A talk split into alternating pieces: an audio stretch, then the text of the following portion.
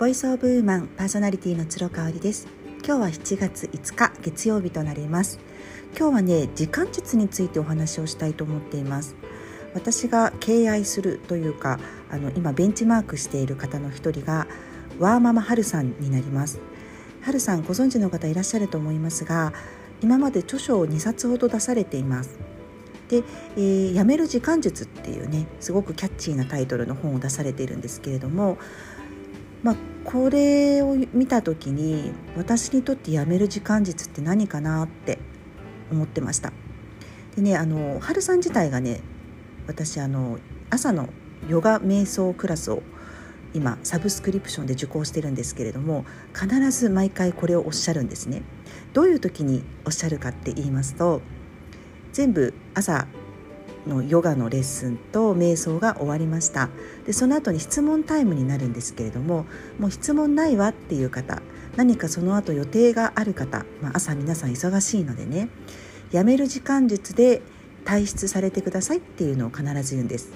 これやっぱり一言言っていただけるとハッとなりますよね。瞑想でよくサティっていう言葉があります。シンキングボールを鳴らしたりとか、鐘の音を鳴らしたりとか、あと何か声掛けをする、よく座禅でパチンって肩を叩かれますよね。あれもサティの一つだと言われてます。煩悩とかいろいろふわふわと心がさまよう時に、ああいったきっかけをもらうことによってハッとするわけなんですね。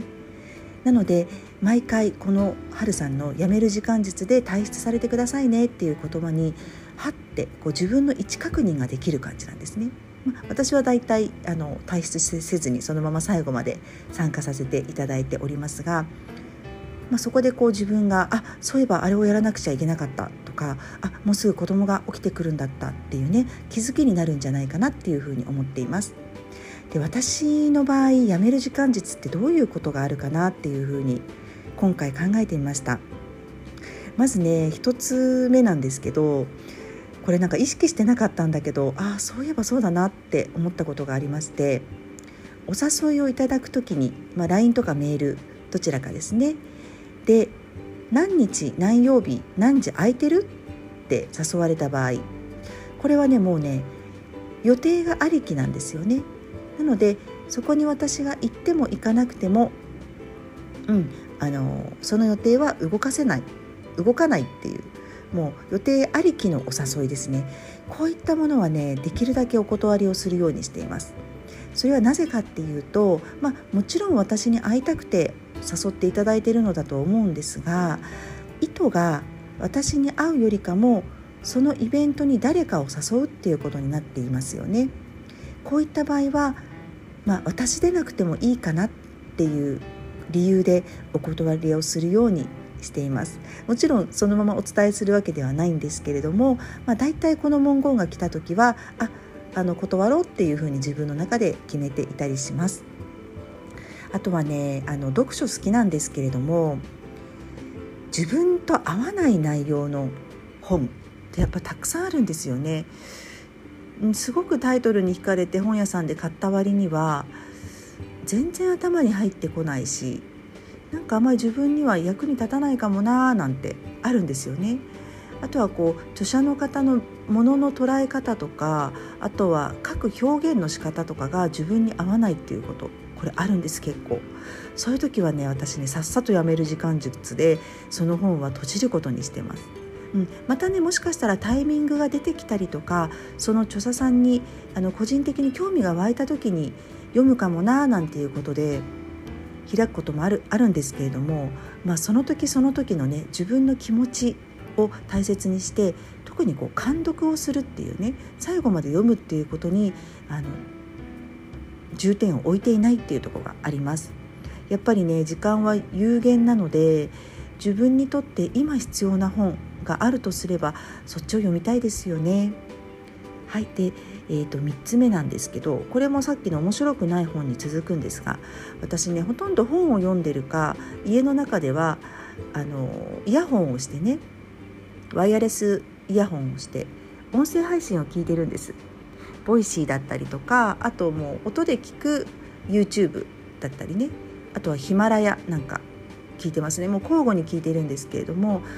今って連続再生になってますよね。もうそのまま次の方にの放送が始まるっていう、これねやっぱりねだらだら聞いてしまうと、さっきと一緒で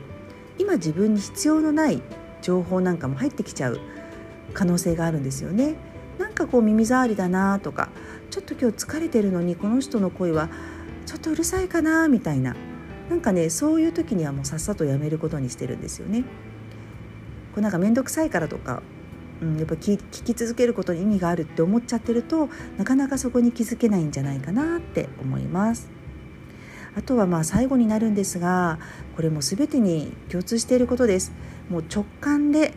乗り気にならないこと、これはもうやめるって決めてますね。今ね私の中ですごく乗りに乗っているのがやっぱり朝ライブになりますね。朝ライブを皆さんと交流の場としてすごく大切な時間だと思っております。あとはフランスには行けないんですけれども、リモートで買い付けをしているラ・ローブ・フルフルという私のオンラインショップ、こちらのビジネスにすごく今ね力を入れております。なのでその他のことに関してはまたタイミングが来たら頑張るかなっていうふうに思ってます。セミナーのねオンラインとかもやりたいんですけれども、ちょっとねなんか自分の中でこう固まってない部分がたくさんあるので、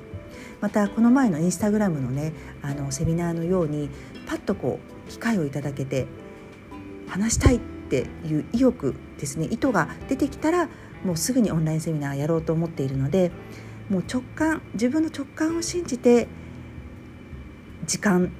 を使うってことですね。これがすごく大事なんじゃないかなというふうに思います。はい、いかがでしたでしょうか。最後まで聞いていただいてありがとうございました。